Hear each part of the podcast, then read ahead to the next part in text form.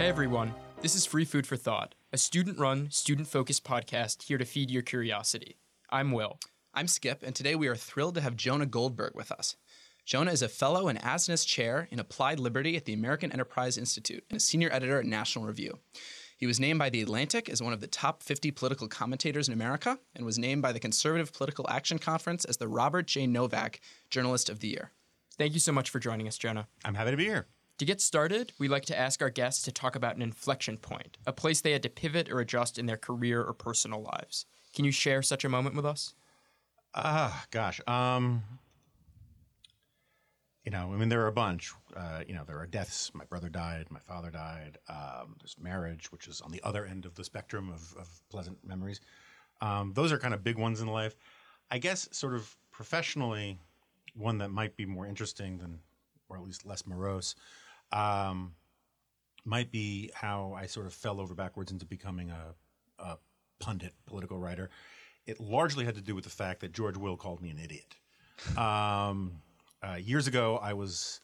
Um, uh, I got my start. My first job in Washington was as a research assistant at the American Enterprise Institute, where I'm there now as a scholar or fellow or whatever they call me. And um, I had to leave for ten years before I could come back and and do that, which was a little strange. It sort of turned me into. It, it sort of felt like going back to the college that you went to as an undergrad as a professor, because you know, now I couldn't hit on the interns or anything. and um, but so AEI used to have these regular big muckety muck speeches called the Bradley Lecture Series, and George Will came and talked. And this is when George had this big thing about uh, term limits, and he, that was his big idea at the time. I think he's backtracked since then. And uh, at one point, I asked during the Q and A, instead of limiting democratic choices and, and, and forcing these people out, which would have the also the effect of making the, bureauc- the the staff much more powerful, but that's a actual policy argument. Um, wouldn't it make more sense to go back to the founding fathers' vision and make the districts much much smaller, and that way you would have like five or six thousand congressmen. And George Will said um, that may be the dumbest idea he'd ever heard. I can't imagine why there would be a good reason to do that. And um, I was so enraged and so embarrassed that I spent um, months thinking about, reading about why this was a great idea. And um, and so the very first thing I ever wrote for publication, other than like the school newspaper, was a thing I back then we had. Uh, you submitted things to the Wall Street Journal by mail. Um, you could also by fax, but it would get lost. Uh, there was no email at the time, and it got accepted. And they sat on it for a long time, and um, they ended up running it the uh, day after the 1992 election. So I was on the op-ed page. It was it was Newt Gingrich, Bill Bennett, and Jonah Goldberg, and my, with my idea about why we should expand Congress to 6,000 or 7,000 people. And it taught me a bunch of lessons that I, whenever I talk to students, I try to impart. Um, first is if you want to be a writer, you got to write. But second is if you want to be a writer, you have to rely rely on anything that gives you the juice to write. If, if you're annoyed, if you're angry, if you have something to prove, that is um, maybe your best muse, at least for the kind of stuff that I do. Um, and uh, um, and lastly, if you're just starting out, you want to write things that other people aren't writing because um, let's face it. Let's say I don't know if you guys want to be journalists when you get out of here. If you start submitting pieces to uh, newspaper op-ed pages on you know NAFTA or the whatever the issue of the day is, or like today we're recording this when Trump just spoke to the UN. I'll be indelicate. No one cares what your opinion is, right? And so you either have to um, write seriously about weird topics or weirdly about serious topics to separate yourself out from everybody else when you don't have a resume or a reputation um, to fall back on.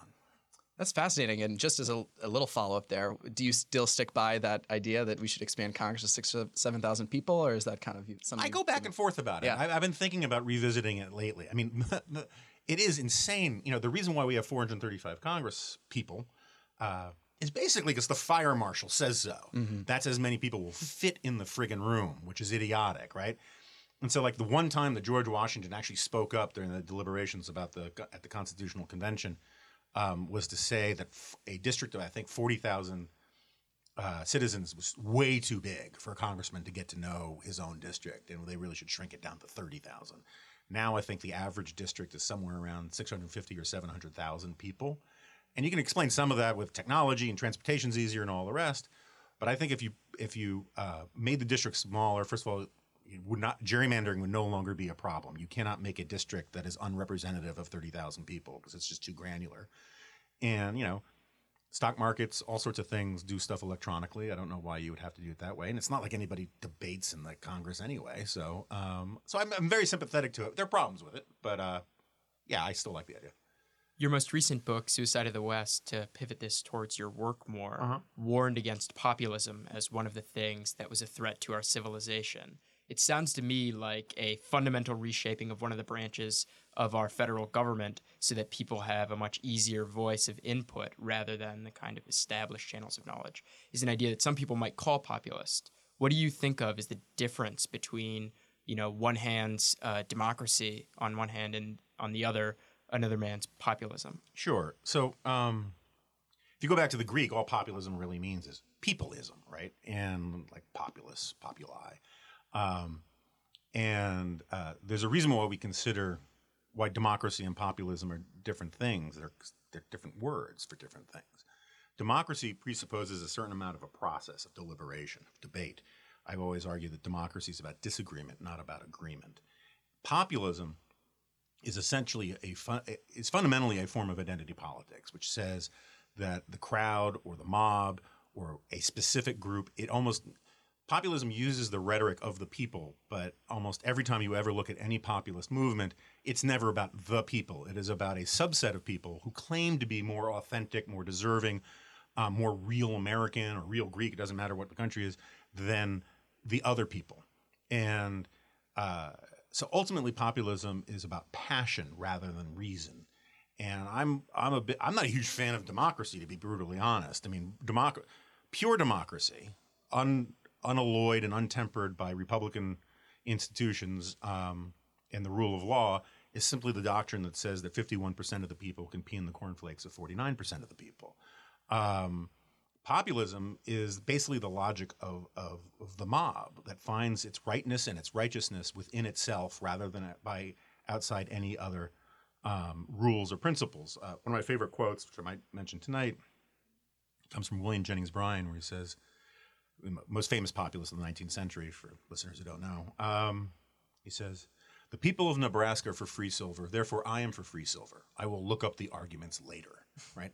That is not how arguments are supposed to work in a democracy. Um, but it is the way arguments work with, with populism. It's fascinating you bring that up, and and one quote that that struck me from you, uh, I believe this was on a Morning Joe interview you did recently. It was uh, you said feelings are trumping facts, which is the hallmark of romanticism. It is the elevation of passion over principles that de- defines all of these mass movements, which kind of gets into what you're mentioning. And it reminded me of the quote from Dan- Daniel Patrick Moynihan, famous uh, senator from New York. You're entitled to your own opinions, but not your own facts. How do you see that kind of playing into today's uh, own debate? You mentioned some of the some of the reasons earlier, but can you kind Yeah. of So, I elaborate? mean, I, I've learned both from the process of writing this book and having arguments with my editor and then going out on the hustings trying to sell it. No one wants to talk about romanticism. Uh, everyone's eyes glaze over and they're like, I, did, I thought we weren't going to be tested on this kind of attitude. Um, but all I mean for this purpose is for, of romanticism, romanticism emerges as a response to the Enlightenment.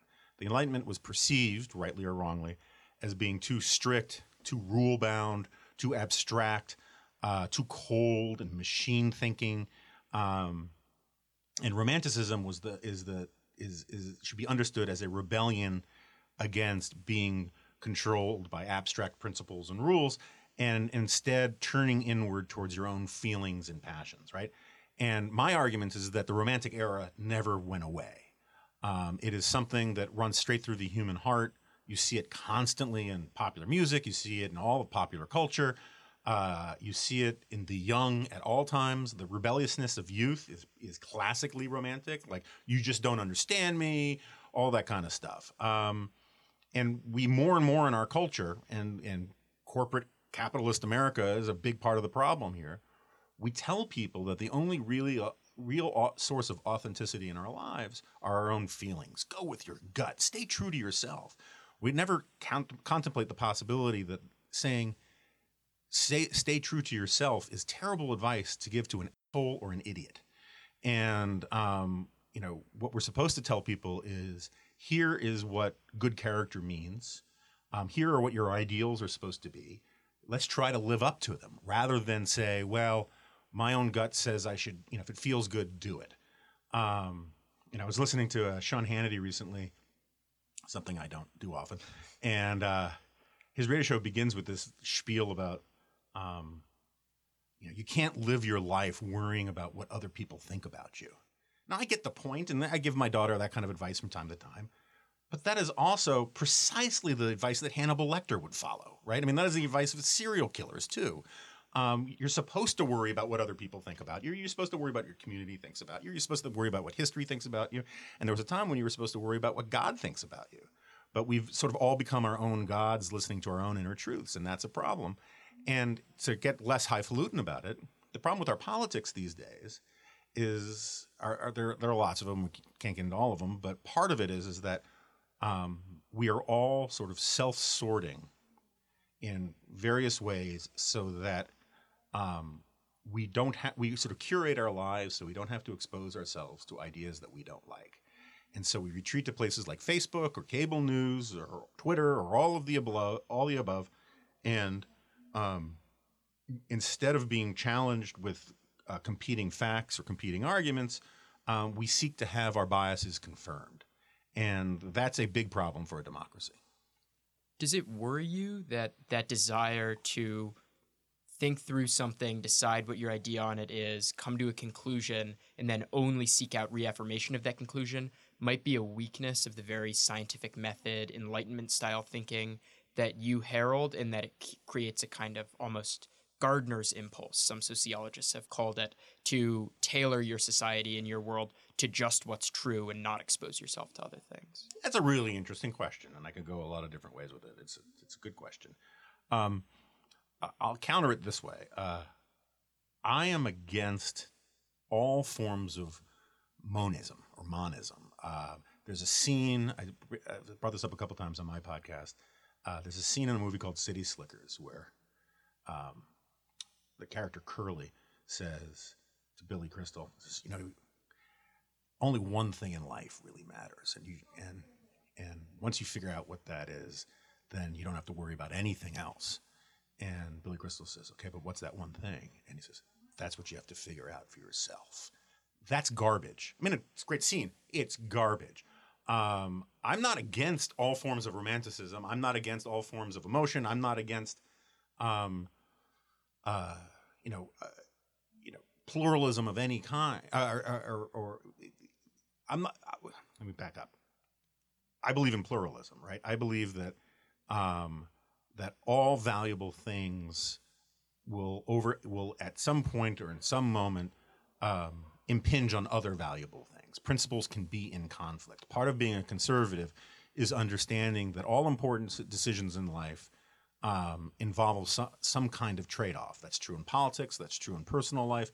If I decided that my wife were my one thing, um, I would be a terrible husband, and a terrible father, and I wouldn't be a good provider in any way. If I thought my job was my one thing, ditto, right? Um, the same thing goes, and so that's why I don't like totalizing ideologies of any kind. I don't like nationalism. I don't like populism. Um, I don't like you know democratism, if you want to use it, coin a word, because I think all things need to be tempered. And so the the way I look at these kinds of things is, um, all poisons are determined by the dose. Uh, and so things like nationalism, for instance, um, nationalism is kind of like salt. You need a pinch of it to bring the meal together, to make things, you know, express themselves in their best way. A little too much, and you start to ruin the meal. Way too much, and it's literally lethal.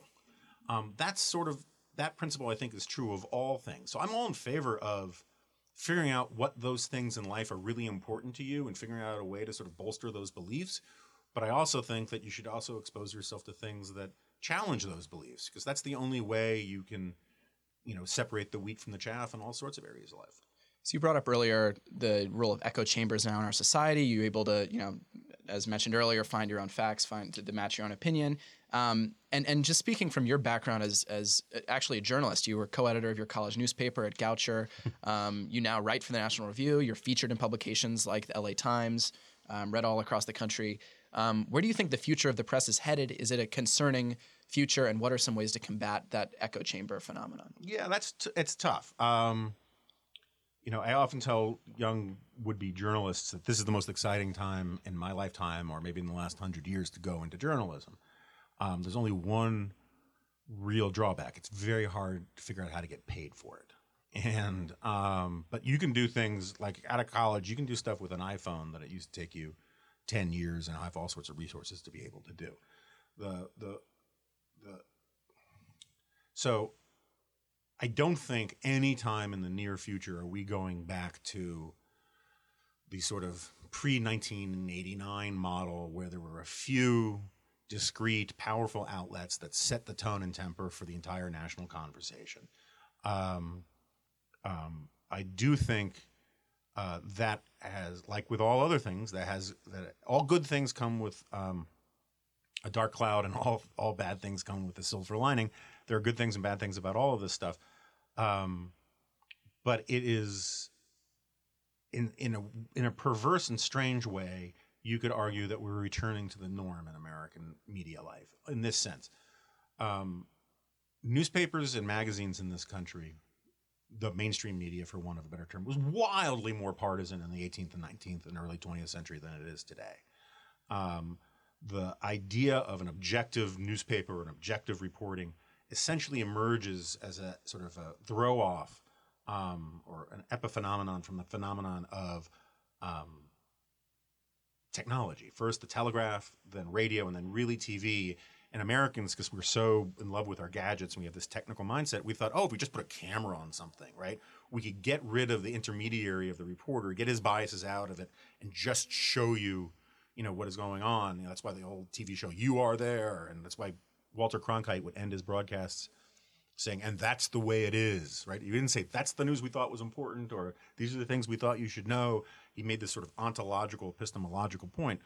If you look at Europe, the European newspapers never went that way. You know, the if you even today, you know, the London Times is sort of Tory and the Telegraph is conservative and the, the Guardian's Bolshevik and um, doesn't mean they're bad newspapers, but you just the reader knows more about where they're coming from and you know you're going to get a certain perspective on the news from that way. That in itself is not a terrible thing. The problem is is that there's so much partisan distrust that you know it used to be in America. People like me, I grew up in a household that loved to criticize the New York Times. That didn't mean I thought everything they ran was a lie. It just meant we didn't like the spin that they put on it. Now I know lots of conservatives who will just simply say, I don't need to read the New York Times because they just lie. That's not, I mean, I'm not saying the New York Times gets everything right, but that's not what they're in it for. And the same thing, and my God, the number of people who just simply, if the National Review reported tomorrow that bears are using our national forests as toilets, um, you know, liberals, that's a lie. That's not true. Bears don't crap in the woods. You know, I mean, it's, it's, that's the problem that we have is just a fundamental breakdown in trust outside of our own bubbles. So you're an important figure at both the American Enterprise Institute and the National Review. And yet I can't get a raise. But yeah, go on. Um, people who know those institutions know where they're coming from, just like people who read the New York Times know where it's coming from. How do you mitigate against that distrust of the other side? And do you think it's an important part of your institutional role to have outreach to readers or to contributors at other publications who come from a different place on the spectrum? Well, I mean, I, so I mean, there really is a real apples and oranges thing between AEI and National Review. You know, at AEI we have um, there's no party line. We got people who voted for Hillary. We have you know liberals and all sorts of things. We are a free market think tank that is dedicated to free markets, uh, free trade, strong national defense, and a few other things. But um, you know, in Arthur Brooks, uh, there's a big push about you know human dignity and all dignity and all that kind of stuff. But all you're expected to do there, particularly among the serious sort of academic scholars, is do really good work in your field, and then you can write or say anything you want outside of your field. It's not quite the same thing in National Review. I mean, we have a lot of freedom, but we're all expected to be conservatives, right? and you wouldn't want to be a conservative, not a non-conservative, and work at National Review. There are many different kinds of conservatives at National Review and there are many divisions over things like Donald Trump on down.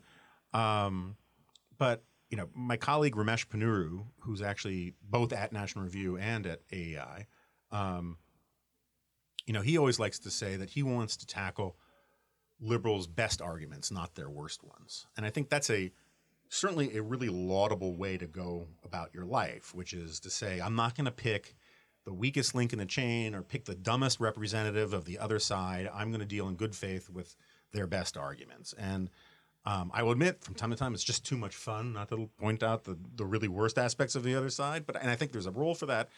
But as a general proposition, I think it's better. The role of opinion journalism generally, um, the the best analogy I always have for it is it's like a court of law. Everyone knows the prosecution's biased towards conviction, right? And everyone knows the defense is biased towards acquittal. But there are rules about what you do in the courtroom. You can't lie. Um, if you don't care, if you don't address the other side's best arguments, you'll lose, right? Um, and you have to have a certain amount of civility, civility and respect for everybody involved. Um, I didn't always have the civility and respect part nailed, but I've been, you know, been trying to grow on some of that stuff, and um, and that's why I've often argued that opinion journalism is, in many ways, the best kind of journalism because you actually know where the reader is coming from. They're saying, "Hey, look, the other side says this. I think they're wrong, and here's why." And the way you can tell whether somebody's good at what they're doing or whether they're a hack is how fairly they they describe the other side's position. And if they offer a caricature or a straw man and then destroy it, they're really not engaging in a good democratic argument. They're doing performance art. And one of the problems I have, one of the reasons why I'm on my you know my growth journey, um, excuse me while I vomit, uh, is um, I think conservative the the conservative movement or the right wing in America, whatever you want to call it, um, has veered too far, way too far into the um, performance art rather than argument stuff. And I, I'd rather be part of the solution than the problem on that. So we have time for one more question. Sure. And it's a question we ask all of our guests. Uh, what is your personal definition of success, and what advice would you give to students in defining success for themselves? Yeah. So um, I go back and forth on these kinds of questions. I, I've changed. I've changed my mind about some of it, partly because I'm, you know, I have a 15 year old daughter, and I've been pretty successful in my own field. Um, um, and I've seen some loved ones pass away, and um, so you know, David Brooks makes this distinction between uh, uh, living a life geared for your resume and a life geared for a eulogy. And I've been to a lot of, not a lot, but I've been to a few funerals in Washington where people read really impressive resumes and don't have any nice stories about what a great person the deceased was. And their own families don't really tell anything caring or loving about them. And so I think, um, particularly when you're young, it's easy to just get, particularly when you're at a you know an elite school and all the rest, to get kind of tunnel visioned on the resume part. Everyone's in such a friggin' hurry, um, which I think is kind of a mistake.